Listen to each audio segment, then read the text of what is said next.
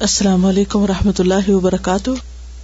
نحمد ونسلی علی رسول کریم اما بعد، فاعوذ باللہ من الشیطان الرجیم۔ بسم اللہ الرحمن الرحیم۔ ربش رحلی صدری ویسر لی امری۔ وحل العقدم من لسانی یفقہ قولی۔ کل کے لیسن میں سے کوئی بات یاد آئی آپ کو واپس گھر جا کر یا سب یہیں چھوڑ گئے؟ کوئی واقعہ پیش آیا، کوئی کہیں پر استعمال کیا اس علم کو، کوئی فیصلہ کرنے میں، کوئی کام کرنے میں، کوئی زندگی کے کسی رویے میں۔ چلیے آگے پڑھتے انبی حریرت ان رسول اللہ صلی اللہ علیہ وسلم قال، اذا نظر احدكم الى من فضل عليه في المال، فضل عليه في المال والخلق فلينظر الى من هو اسفل منه. ممن فضل علیہ۔ رواہ البخاری کتاب الرقاق۔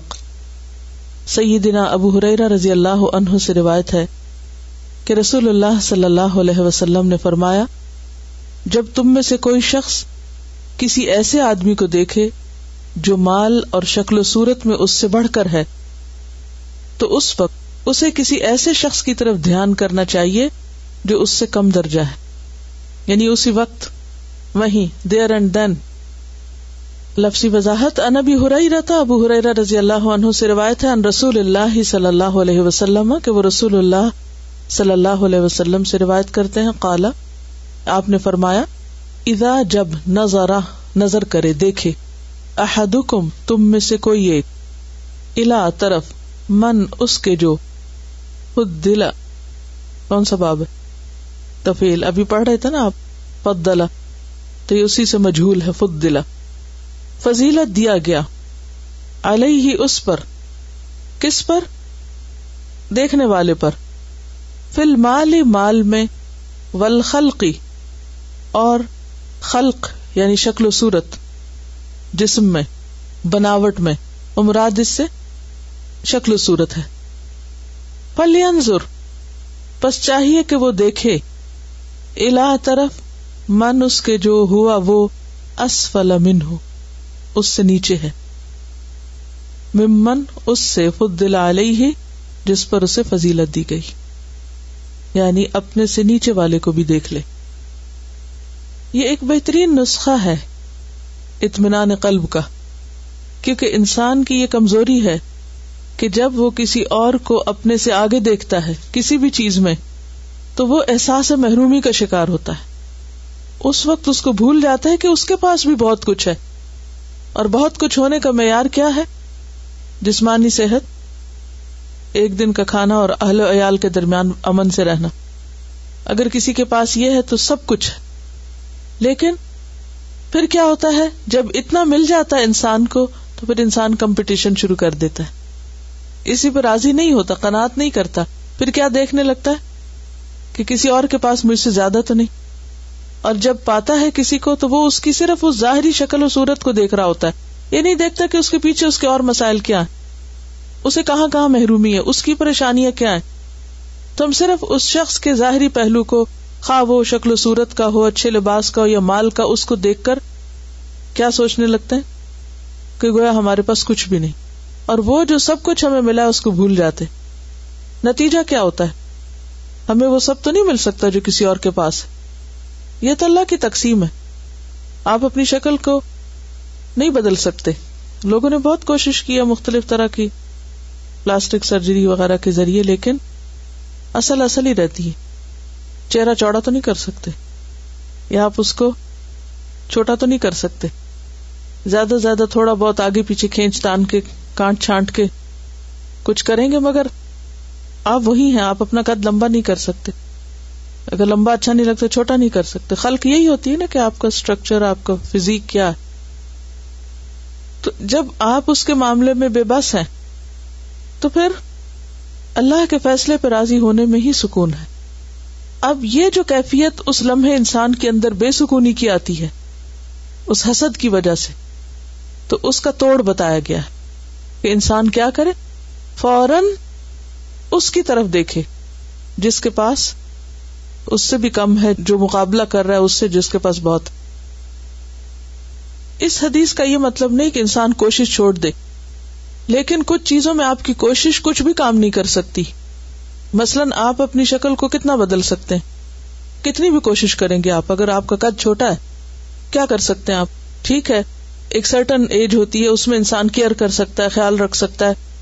اور اس کے بعد وہ بھی نہیں ہوتا۔ اور اس میں بھی آپ نے دیکھا ہوگا کہ جن لوگوں کے قد چھوٹا ہوتا یہ مثال کے طور پر ایک بات کر رہی وہ لوگ بعض اوقات بہت بڑے بڑے ہیلے ہربے کرتے ہیں، لٹکتے ہیں، معلوم نہیں کیا کیا کھاتے ہیں، پیتے ہیں کہ کسی طرح لمبے ہو جائیں یا ان سے اوپر کوئی تو اس کے برابر ہو جائیں۔ نہیں ہوتے۔ اب کیا کریں گے؟ کوشش بھی کر لی آپ نے۔ کوشش کے باوجود بھی بہت سی چیزیں آپ کے بس میں نہیں ہوتی۔ کوشش تو اللہ نے ہر ایک پر لازم کی ہے۔ اور یہ بھی کہا لئی سل انسان اللہ ماسا وہ انسا یہ فیورا لیکن وہ کوشش کس میں؟ خیر اور بھلائی کے کاموں میں۔ دنیا کے مقابلہ بازی میں نہیں۔ اس کا یہ مطلب نہیں کہ انسان پھر کچھ کام نہ کرے کہ ٹھیک ہے، ہاتھ پاؤں توڑ کے بیٹھ جائے۔ یہ نہیں کہا گیا۔ لیکن جائز حدود کے اندر اپنی کوشش کے بعد جو بھی مل جائے، اس پر شکر گزار ہو۔ بعد اوقات بہترین کوشش کے باوجود بھی آپ کو کچھ نہیں ملتا تو بات یہ ہے کہ اللہ نے چونکہ دنیا دار الجزا نہیں بنائی، آپ کی کوششیں ذرہ برابر بھی لکھی جاتی ہیں اور اس کی جزا آپ کو قیامت کے دن ملے گی۔ وہ ضرور کمپنسیٹ کرے گا۔ لیکن انہیں کوششوں کو جو واقعی خیر و بھلائی کے لیے کی گئی اگر کسی کو لیٹ ڈاؤن کرنے کے لیے کی گئی ہے تو ان کوششوں کی کوئی قدردانی نہیں ہوگی۔ انسان اپنے سے زیادہ کسی کو بھی دیکھتا ہے تو فوراً سوچتا ہے کہ کتنا لکی تو سب سے لکی تو پھر کارون کو ہونا چاہیے تھا، لیکن اس کا انجام کیا ہوا؟ فخر جا قومی فی زینتی ہی تو لوگوں نے دیکھ کے کیا کہا؟ ہاں علم والوں نے کہا کہ وہی لکم ثواب اللہ خیر المن امن اس نے بھی تو یہ کہا تھا، انما اوتی تو علم نندی وہی میری کوشش کا نتیجہ ہے۔ مجھے علم کی وجہ سے یہ سب کچھ ملا تو بنیادی طور پر یہاں اس حدیث میں جو سبق ہمیں ملتا ہے وہ یہ کہ انسان بیلنس رکھنے کے لیے، اطمینان قلب کو اپنے اندر ٹھہراؤ کو قائم رکھنے کے لیے فوری طور پر اپنی نظر کو بدل لے، اپنی سوچ بدل لے۔ کسی کا زیادہ مال، کسی کی اچھی شکل اگر آپ کے اندر بے چینی پیدا کرنے لگے تو اس کا علاج کر لیں۔ فوراً نظر پھیر کے ادھر بھی دیکھ لیں جو آپ سے بھی کم رکھتا ہے۔ تو اس سے آپ کے اندر کی تکلیف دور ہو جائے گی۔ کیونکہ جسمانی تکلیف ایک مستقل تکلیف ہوتی ہے۔ اگر جسم میں کوئی ڈیفیکٹ ہو جائے، وہ ایک ایسی چیز ہوتی ہے کہ جس سے آپ چھٹکارا نہیں کر سکتے۔ اور چیزوں کو تو آپ ڈھانپ دیتے ہیں، رکھ دیتے ہیں، بدل دیتے ہیں، ایک طرف اگنور کر دیتے ہیں، بھلا دیتے ہیں، اپنی زندگی سے نکال دیتے ہیں۔ لیکن اپنے آپ کو کہاں نکالیں گے؟ تو جسمانی تکلیفیں جو ہوتی ہیں، یہ یعنی کہ بدترین تکلیفوں میں سے ہوتی ہیں۔ جس کے بارے میں انسان کو کانسٹنٹلی چوبیس گھنٹے ایک طرح سے بھگتنا ہوتا ہے۔ اگر اس پر کوئی صبر کر جائے اور اس پر کوئی شکر گزار ہو جائے، تو یہی دراصل شکر گزاری ہے۔ میرے اپنے ساتھ یہ ہوا کہ میں ایک دفعہ عمرے پر تھی اور پاؤں کی تکلیف کی وجہ سے صحیح طور پہ جلدی طواف نہیں کر پا رہی تھی اور میرے سارے ساتھ کے لوگ جو تھے وہ تیز تیز چل رہے تھے اور اور بھی اتنی مخلوق ہوتی ہے، ہر ایک بھاگا چلا جا رہا ہے۔ تو دیکھ کے میری آنکھوں میں آنسو آ گئے کہ یا اللہ میں کیوں نہیں اتنی محنت کر سکتی جتنی یہ لوگ کر سکتے تو تھوڑی دیر میں آگے گئی تو ایک شخص گٹنوں کے بل چل کے طواف کر رہا تھا اور اس کا جو پاؤں تھا وہ پیچھے کو اٹھا ہوا تھا کیونکہ وہ کھڑا بھی نہیں ہو سکتا تھا اور پاؤں زمین پہ بھی نہیں اور پاؤں کی شیپ بھی بہت زیادہ خراب ہوئی بھی تھی۔ تو وہ بہتے آنسو میرے وہیں خشک ہو گئے اور میں نے توبہ استغفار کی کہ اللہ نے اس حال میں رکھا کہ اپنے پاؤں سے چل تو سکتے ہیں۔ اگر تھوڑا بہت فرق ہے تو کیا ہوا؟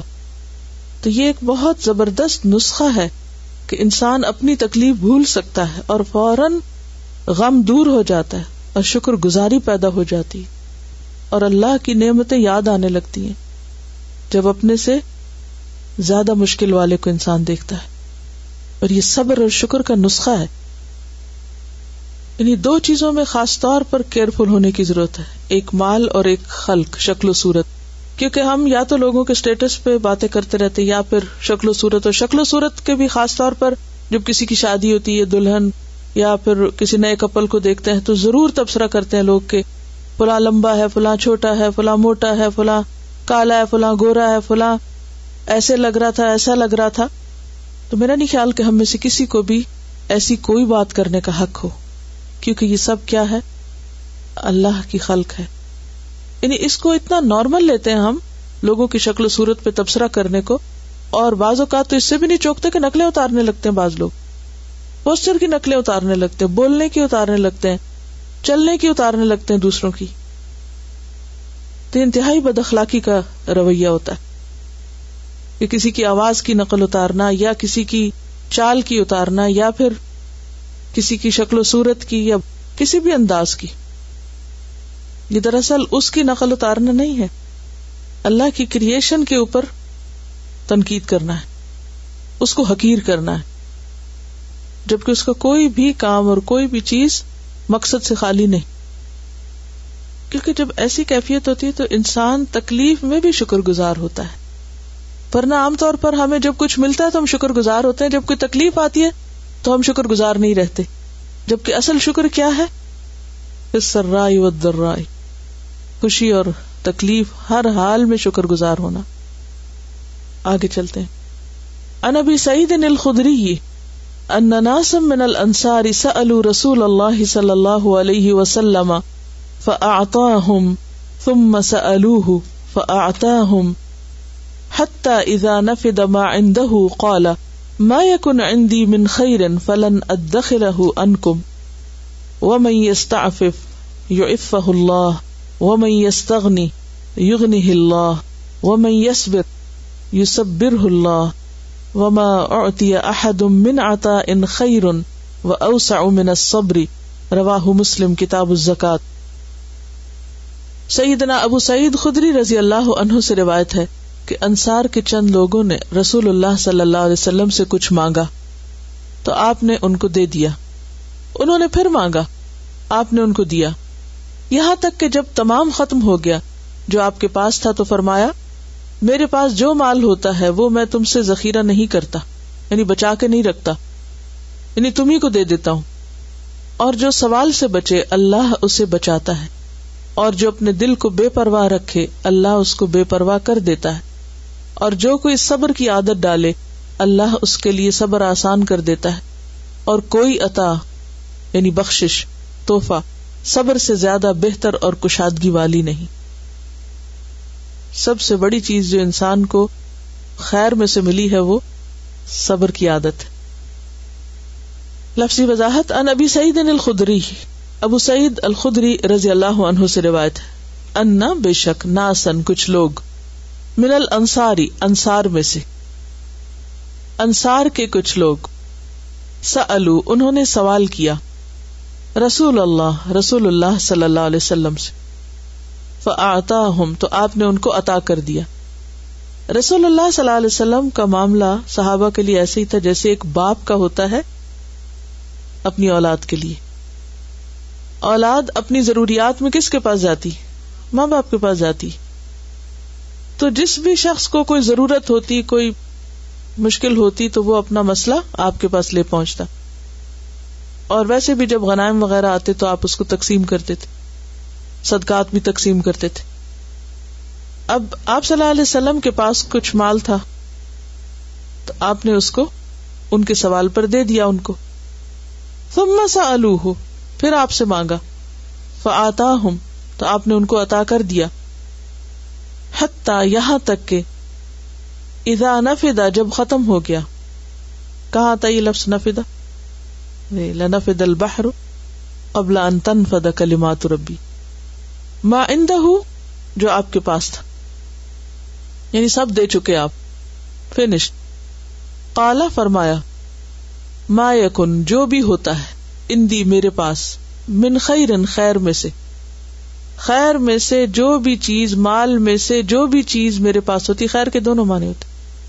کوئی بھی خیر، بھلائی کی چیز، کوئی بھی مال جو میرے پاس ہوتا ہے فلن تو ہرگز نہیں ادخ رہو میں اس کو ذخیرہ کروں گا ان کم تم سے۔ ایسا نہیں کروں گا کہ تمہیں نہ دوں اور سب اپنے پاس لے جاؤں، یہ نہیں ہو سکتا۔ تم ہی پر تقسیم کر دوں گا۔ جیسے ایک باپ کہتا نا اپنے بچوں کو، اگر وہ بچے بار بار مانگے تو کیا کہتے ہیں آپ؟ سب تمہارے لیے تو ہے، کس کے لیے کمایا کس کا ہے؟ تم ہی کا ہے، مل جائے گا تمہیں۔ صبر کرو۔ بھلا تم سے بھی کچھ بچا کے رکھیں گے؟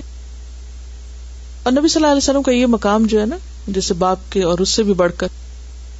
تو سورت الحضاب میں بھی آپ نے پڑھا تھا نا کہ ان نبی اولا بالمؤمنین من انفسهم نبی مومنوں سے ان کی جانوں سے بھی بڑھ کے قریب تر ماں باپ سے بھی زیادہ بڑھ کے خیال رکھنے والے فلن ادخر ان کم و یستعفف اور جو پاک دامنی اختیار کرے گا، عفت سے این فیف اور جو بچے گا یو اف اللہ اللہ اس کو بچا کے رکھے گا۔ کس سے؟ سوال سے بچے گا جو۔ یعنی جو سوال نہیں کرے گا کسی سے، اللہ اس کی ضروریات سوال کے بغیر بھی پوری کر دے گا۔ وہ میں یستغنی اور جو بے پرواہی برتے گا یعنی دنیا کے مال اور دنیا کی چیزوں سے اپنے دل کو بے نیاز کر لے گا۔ یغن اللہ اللہ اسے بے نیاز کر دے گا۔ اللہ اس کو دولت مند کر دے گا۔ وہ میں یسبر اور جو صبر اختیار کرے گا، صبر کرنا چاہے گا۔ یو صبر اللہ اللہ اس کو صبر دے دے گا۔ ہم عام طور پہ کہتے ہیں نا، اب صبر نہیں ہوتا۔ نہیں، ہو سکتا ہے، جب تک آپ چاہیں۔ وما اور دیا اور نہیں دیا گیا احد ان کوئی ایک بھی، من اتا ان بخش میں سے، عطیہ میں سے، بھلائی میں سے خیر جو بہتر ہو وہ اوسا اور زیادہ وسیع ہو، بڑی ہو، من صبر صبر سے۔ صبر سے بڑی خیر تو کسی کے پاس ہے ہی نہیں، جو ہر جگہ کام آ جاتا ہے۔ اسے مسلم نے روایت کیا ہے۔ ایک اور حدیث بھی اس سے ملتی جلتی ہے، حکیم بن ہزام ایک صحابی ان کے بارے میں۔ انہوں نے آپ سے بار بار سوال کیا۔ آپ نے ہر بار ان کا سوال پورا کیا۔ جب مانگنے آتے آپ دیتے۔ لیکن آخر میں فرمایا کہ اے حکیم، یہ مال نہایت مرغوب چیز ہے۔ جو شخص اسے کھلے دل سے لیتا ہے، خدا اس میں برکت دیتا ہے۔ اور جو اس کو ہرس کے ساتھ لیتا ہے، لالچ سے لیتا ہے، اس میں برکت نہیں ہوتی۔ اور اس شخص کے مثل ہے یعنی اس شخص کی مانند ہے، وہ شخص کون؟ جو ہرس سے لیتا ہے، لالچ کے ساتھ، جو کھاتا ہے مگر اس کا پیٹ نہیں بھرتا۔ تو اس بات کا ان پر یہ اثر ہوا کہ انہوں نے اس بات کے بعد، نبی صلی اللہ علیہ وسلم کی اس نصیحت کے بعد کبھی کسی کا عطیہ قبول ہی نہیں کیا۔ کیونکہ آپ نے پسند نہیں کیا بار بار سوال کرنا۔ سوال کرنا ویسے بھی ناپسندیدہ ہے، لیکن صحابہ کرام آپ کے سامنے اپنی حاجات اور ضروریات رکھتے تھے۔ جیسے انسان اپنے والدین سے سوال کر سکتا اپنے قریبی رشتے داروں سے، لیکن وہ بھی ایک لمٹ میں ہونا چاہیے۔ ماں باپ کو بھی حد سے زیادہ پریشان نہیں کرنا چاہیے۔ یا کوئی بھی ایسا شخص۔ تو یہاں پر نبی صلی اللہ علیہ وسلم نے ان کو سمجھایا۔ کیونکہ پھر ایک ہیبٹ بن جاتی ہے نا۔ ایزی منی حاصل کرنے کا ایک ذریعہ بن جاتا ہے۔ انسان کوشش چھوڑ دیتا ہے۔ اور جیسے پیچھے کہا کہ وہ اللہ جو سوال سے بچنا چاہے گا، اللہ اسے بچا دے گا۔ سوال کرنے سے پہلے ہی اللہ اس کی ضرورت پوری کر دے گا۔ تو جو شخص ہرس سے لے، ہرس یا لالچ یا کسی کے مال پہ نظر رکھ کے اس سے کچھ لینے اور مانگنے اور نکالنے کی جو فکر کرے، تو اس کے پاس جتنا بھی اس میں برکت نہیں ہوتی۔ وہ ہمیشہ بھوکا ہی رہتا ہے۔ برا نہیں پڑتا اس کا۔ کیونکہ وہ ایک ایٹیٹیوڈ بن جاتا ہے نا۔ کیونکہ لالچ کے ساتھ لیا۔ جتنا بھی لیا وہ تھوڑا پڑا تھوڑا اس سینس میں بھی پڑا کہ وہ لالچ ختم نہیں ہوئی۔ جو ہے اس پہ نظر نہیں، جو دوسرے کے پاس ہے اس پہ نظر اور بار بار اسے بٹورنے اور نکالنے کی فکر ہے۔ تو ایسا شخص پھر کبھی بھی مطمئن نہیں ہو سکتا۔ اس کا پیٹ نہیں بھرتا سے مراد کیا ہے؟ یہ نہیں کہ وہ کھانا کھائے اور اس کو بھوک ختم نہ ہو، بلکہ اس کو اطمینان کلب نصیب نہیں ہوتا، اس کو سیٹسفیکشن کبھی بھی نہیں ہوتی۔ تو اس موقع پر یہ نصیحت جو تھی، وہ ان کے اتنے کام آئی کہ اس کے بعد انہوں نے کبھی نہ سوال کیا اور اگر کسی نے سوال کے بغیر بھی دیا، اس کو بھی نہیں لیا۔ تو بنیادی طور پر اس حدیث میں جس چیز کی تلقین کی گئی ہے، وہ کیا ہے کہ انسان بے نیازی سے کام لے، مشکلات میں صبر کرے کیونکہ بے نیازی اس وقت تک ہو نہیں سکتی جب تک انسان صبر نہ کرے۔ ہرس وغیرہ کا بھی کنیکشن صبر کے ساتھ ہے۔ جب انسان مشکل میں بھی تھوڑی سے اپنے آپ کو کنٹرول کر لیتا ہے، تو اس سے ہرس کا علاج ہوتا ہے۔ اور اگر نہیں کرتا تو وہ ہرس کبھی ختم ہی نہیں ہوتی۔ وہ بڑھتی چلی جاتی۔ تو ہر چیز کی باغیں کھینچنی پڑتی، اس کو کسی حد پہ روکنا پڑتا ہے۔ اور اگر نہ روکا جائے تو وہ پھیلتا ہی چلا جاتا ہے۔ اصل میں یہ ہے کہ بعض اوقات ہم یہ سمجھتے ہیں کہ جو چیز لوگوں کو زیادہ پسند آئے گی، شاید اس میں ہماری زیادہ عزت ہوگی یا زیادہ چاہت ہوگی۔ حالانکہ ایک حدیث میں آتا ہے، سہل بن سعد سے روایت ہے کہ جبریل امین نے رسول اللہ صلی اللہ علیہ وسلم کو بتایا کہ مومن کا شرف بلندی رات کی نماز میں ہے۔ اچھے لباس میں نہیں، بلکہ کس میں ہے؟ رات کی نماز میں ہے۔ اور مومن کی عزت انسانوں سے بے نیاز ہونا ہے۔ ہم عزت کہاں ڈھونڈتے؟ انسانوں کے پاس۔ حالانکہ اصل عزت کہاں ہے؟ اللہ کے پاس۔ من کا نہ یورید العزت فل اللہ عزت جمیا ساری عزت اللہ کے پاس۔ بندوں کے ہاتھ میں کچھ بھی نہیں ہے۔ تو بندوں سے جو بے نیازی ہے وہ راز ہے معزز ہونے کا۔ کیونکہ جب انسان لالچ رکھتا ہے، خواہ وہ لالچ مال ہی کا نہیں صرف ہوتا، بعض اوقات وہ اپریسیشن کا بھی ہوتا ہے کہ کوئی ہمیں اپریشیٹ کرے۔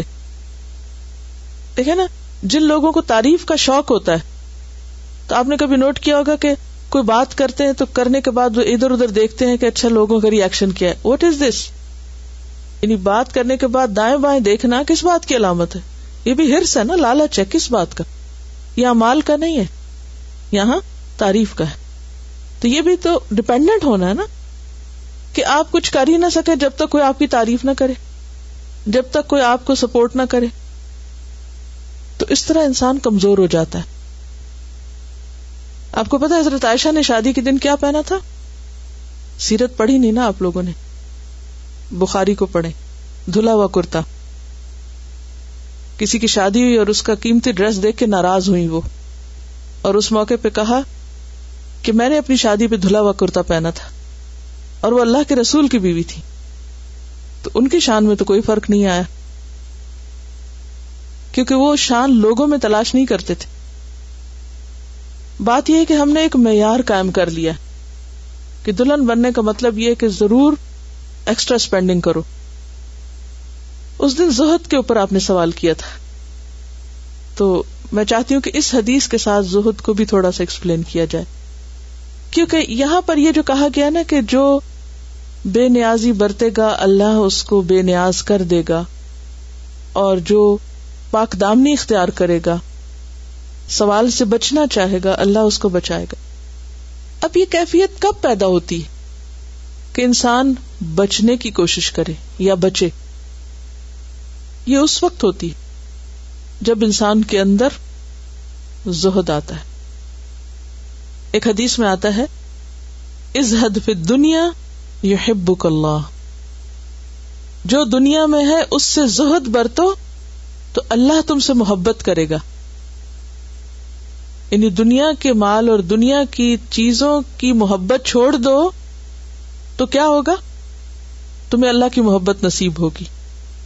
وزحد فی ما ان دناس یو ہب اور جو لوگوں کے ہاتھ میں ہے، اس سے زہد برتو، تو لوگ تم سے محبت کریں گے۔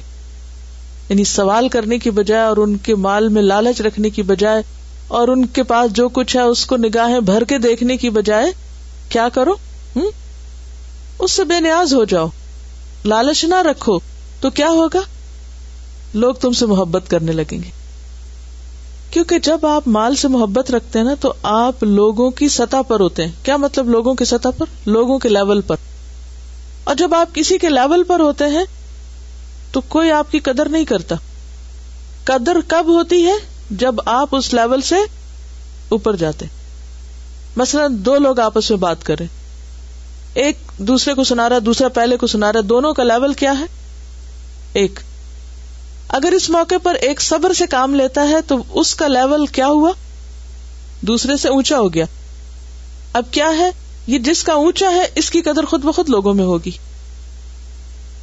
کبھی ایسا نہیں ہو سکتا کہ کوئی شخص ایسے موقع پر صبر کرے اور اللہ اس کی عزت میں اضافہ نہ کرے۔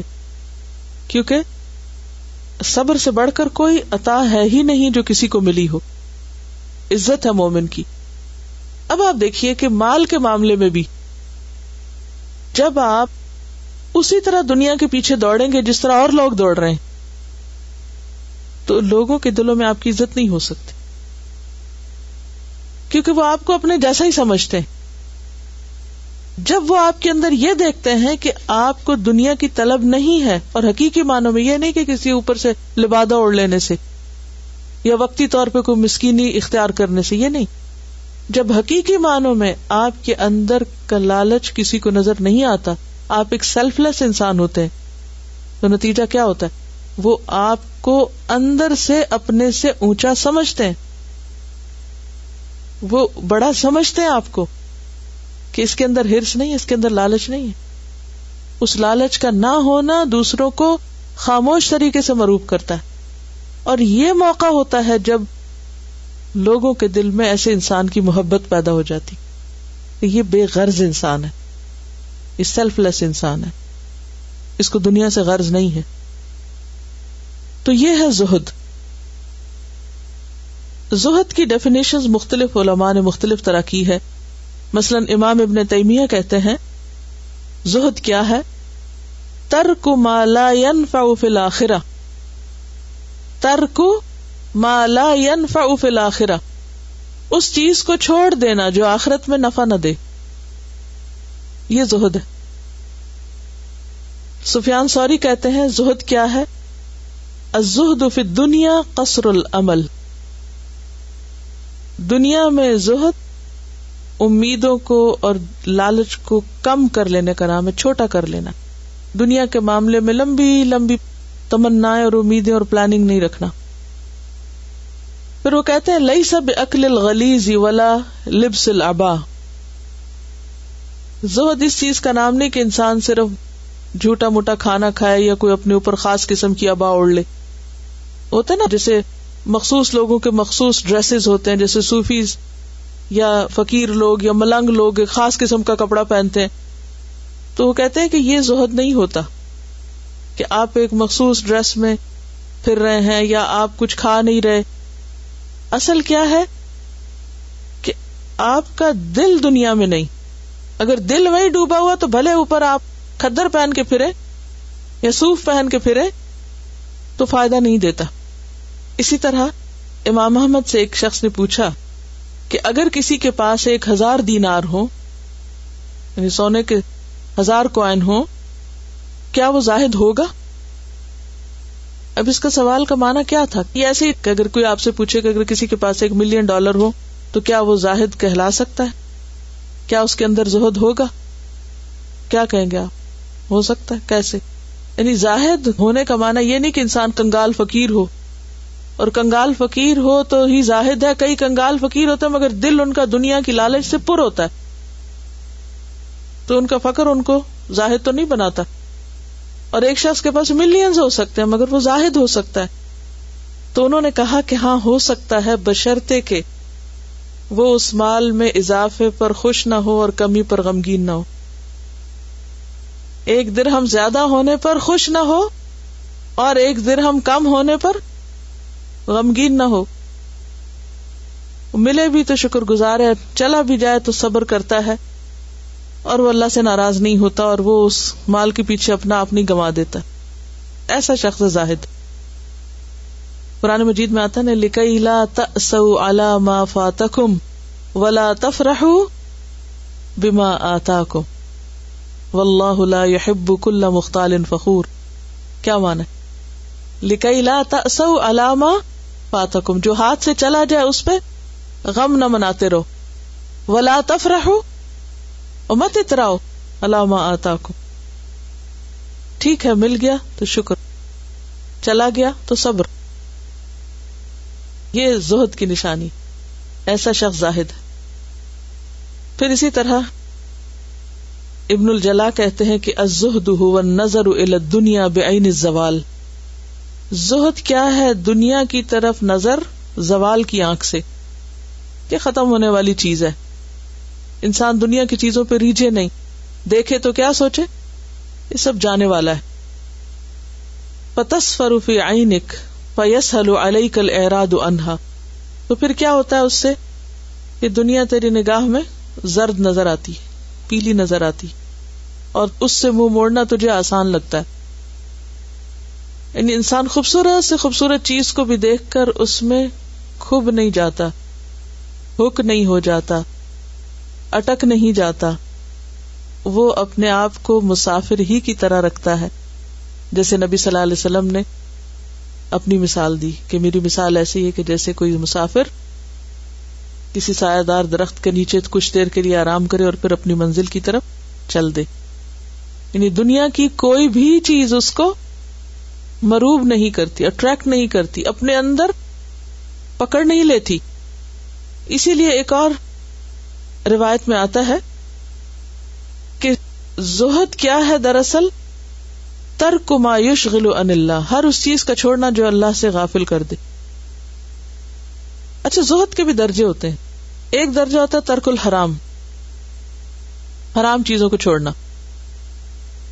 دوسرا ہوتا ہے ترک الفضول من الحلال، حلال میں سے بھی فضول چیزیں چھوڑ دینا، زائد چیزیں ایکسٹرا نکال دینا۔ اور ایک ہوتا ہے ترک مایوش غلو ان اللہ، ہر وہ چیز چھوڑ دینا جو اللہ کے ذکر سے غافل کرے اور اللہ کی یاد بلائے۔ جنید بغدادی نے بہت خوبصورت بات کی کہ زہد کیا ہے؟ خلو القلب اما خلط من ہلید جو چیز ہاتھ سے چلی جائے، جو ہاتھ سے نکل جائے، وہ دل سے بھی نکل جائے۔ سمجھ آئی؟ کیا مانا ہے؟ کچھ چیزیں ہاتھ سے نکل جاتی ہیں لیکن دل سے نہیں جاتی۔ مسئلہ کوئی چیز کھو گئی۔ اب کیا ہوتی ہے اس وقت کیفیت؟ بھول جاتے ہیں آپ اس کو؟ جی یہ ٹیسٹ ہے چھوٹے چھوٹے۔ یعنی انسان اپنے آپ کو ٹیسٹ کرے کہ میں کہاں ہوں، دنیا میں ایمان کے کس درجے پر ہوں، زہد کے کس درجے پر ہوں تکوا کے کس درجے پر ہوں۔ یہ جتنے بھی واقعات پیش آتے ہیں نا، کسی چیز کا مل جانا، کچھ کھو جانا، کچھ آ جانا، کچھ چلے جانا، یہ اور کچھ نہیں سوائے اس کے کہ ہمارے امتحان ہے کوئی پیدا ہو رہا ہے، کوئی جی رہا ہے، کوئی مر رہا ہے، کوئی کسی کو مل رہا ہے، کوئی محروم رہ رہا ہے۔ Nothing but a test everything is a test ہر روز آپ چھوٹے چھوٹے ٹیسٹوں سے گزرتے اور کچھ کھڑے کھڑے آپ کے ہاتھ سے کچھ ٹوٹ کے گر جاتا ہے۔ بغیر کسی وجہ کے بعض اوقات۔ اور آپ سوچتے میں نے تو سوچا بھی نہیں تھا کہ ایسا ہو جائے گا۔ لیکن اسے کیا سمجھ آتی؟ کیا ریزن کیا حکمت ہے؟ ایک ٹیسٹ ہے۔ یہ اللہ کا امر تھا، ہو گیا۔ چھوٹ گیا، نکل گیا، گر گیا۔ اب جو ہاتھ سے نکلا، اسے یہاں سے بھی نکال دو۔ کہ وہ تو چلا گیا۔ لیکن اگر انسان اس کو یہاں سے نہیں نکال سکتا، اور اسی میں ہی غم زدہ رہتا ہے اور اٹکا رہتا ہے اور کڑتا رہتا ہے اور اللہ کے فیصلوں پہ ناراض ہوتا ہے اللہ کا تو کچھ بھی نہیں جاتا کیونکہ تو بے نیاز ہے، اللہ اس سمت انسان اپنے آپ کو ہلاک کرتا رہتا ہے اور اینڈ آف دا ڈے کچھ بھی نہیں اس کے ہاتھ آتا، پاتا کچھ بھی نہیں ہے۔ اور وہ صبر اور شکر کر کے جو اجر اس نے کمانا تھا، اس سے بھی محروم رہ گیا۔ اور اکثر مائیں کیا کرتی ہیں، جسے بچے بےچارے سے کچھ گر کے ٹوٹ گیا یا کچھ، تو شامت وہیں اس کی پٹائی شروع ہو جاتی ہے۔ ڈانٹ، ڈپٹ، چیخنا، چلانا، ٹوٹی ہوئی چیز کہاں جڑے گی؟ ٹوٹ گئی جو ٹوٹنی تھی۔ اس وقت ہنگامہ کھڑا کرنے کی کیا ضرورت؟ ہو گیا جو ہونا تھا۔ الحمد للہ اللہ کل حال۔ اصل میں آپ دیکھیے کہ ہم ہر روز نماز میں کہتے ہیں کا نابدو و ایا کا نستعین. ایا کا نستعین کہہ کے تو کوئی مایوسی نہیں رہنی چاہیے نا۔ لیکن وہ ہم سوچ کے نہیں کہتے نا۔ وہ کتنی دفعہ قرآن مجید میں آتا ہے، اللہ کے وکیل ہونے کی بات۔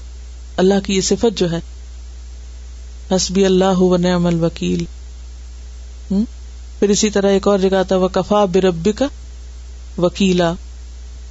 علیہ صلاح بکافن ابدہ تو اصل غنا یہی ہے۔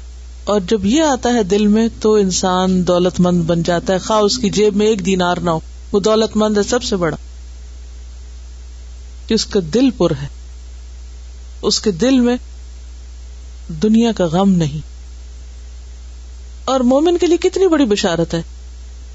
کچھ بھی یہاں سے چلا جائے، آگے مل جائے گا جا کے۔ کل کو ملنے والا ہے۔ اچھا یہاں سے چلو اچھا اللہ اور دے دے گا، کل دے گا۔ لیکن یہ صرف اس وقت ہوتا ہے جب انسان صبر کرے۔ اور کم سے کم پر بھی مطمئن رہے، راضی رہے۔ علم مددگار ہوتا ہے، شرط نہیں ہے کہ ہر صاحب علم صابر بھی ہو۔ اصل میں علم وہی ہے جو عمل میں ہو، اور جتنا بھی ہو۔ ولا الا صابرون ڈیفینیٹلی اچھی بات جو ہے وہ اثر کرتی ہے۔ قرآن اور نبی صلی اللہ علیہ وسلم کی باتوں میں بہت اثر ہے۔ لیکن اس کے لیے پھر وہی یاد رکھیے کتاب العلم کی وہ حدیث۔ کہ علم کی مثال بارش کی سی ہے، جب کسی زمین پہ پڑتی ہے تو تین طرح کی ہوتی کچھ تو اسے جذب کر لیتی اور اس سے ہریالی ہو جاتی ایسے لوگ واقعی علم کا عملی نمونہ نظر آتے ہیں اور کچھ بنجر ہوتے ہیں۔ ہاں کچھ پانی جمع کر کے دوسروں کو پلا دیتے ہیں۔ خود فائدہ نہیں اٹھاتے، آگے پہنچا دیتے اور کچھ ایسے ہیں کہ جو نہ خود فائدہ اٹھاتے نہ کسی کو پہنچاتے ہیں۔ وہ جتنا بھی پڑھ لکھ لیں، وہ چٹیل کے چٹیل ہی رہتے ہیں۔ لیکن اس میں کوئی شک نہیں کہ علم فائدہ دیتا ہے۔ یہ ڈپینڈ اس پہ کرتا ہے کہ آپ کون سی زمین ہے آپ کس میں سے ہیں؟ آپ لینے والے ہیں یا نہیں؟ الا اجرا ہوں مرت نہیں بیما صبر صبر والوں کو دگنا اجر۔ تو کوئی چیز صبر سے بڑھ کر انسان کو نہیں ملتی۔ اور صبر کیا ہے؟ اپنے آپ کو روک لینا، اپنی باغیں کھینچ لینا۔ غلط بولنے سے پرہیز، غلط سوچنے سے پرہیز غلط رویے سے پرہیز اور صبر بیسیکلی وہ ایک چھوٹی سی ایک لمٹ ہوتی ہے یعنی ایک تھوڑی سی دیر کی بات ہوتی ہے۔ بعض اوقات ہم دیر تک صبر کرتے ہیں اور آخری لمحے جا کے ایک دم چھوڑ بیٹھتے میں نے انترا کا واقعہ آپ کو سنایا ہوگا۔ انترا ایک شاعر تھا۔ تو اس کا یہ تھا کہ وہ جب کسی کے مقابلے آتا تو وہ کامیاب ہو جاتا تھا۔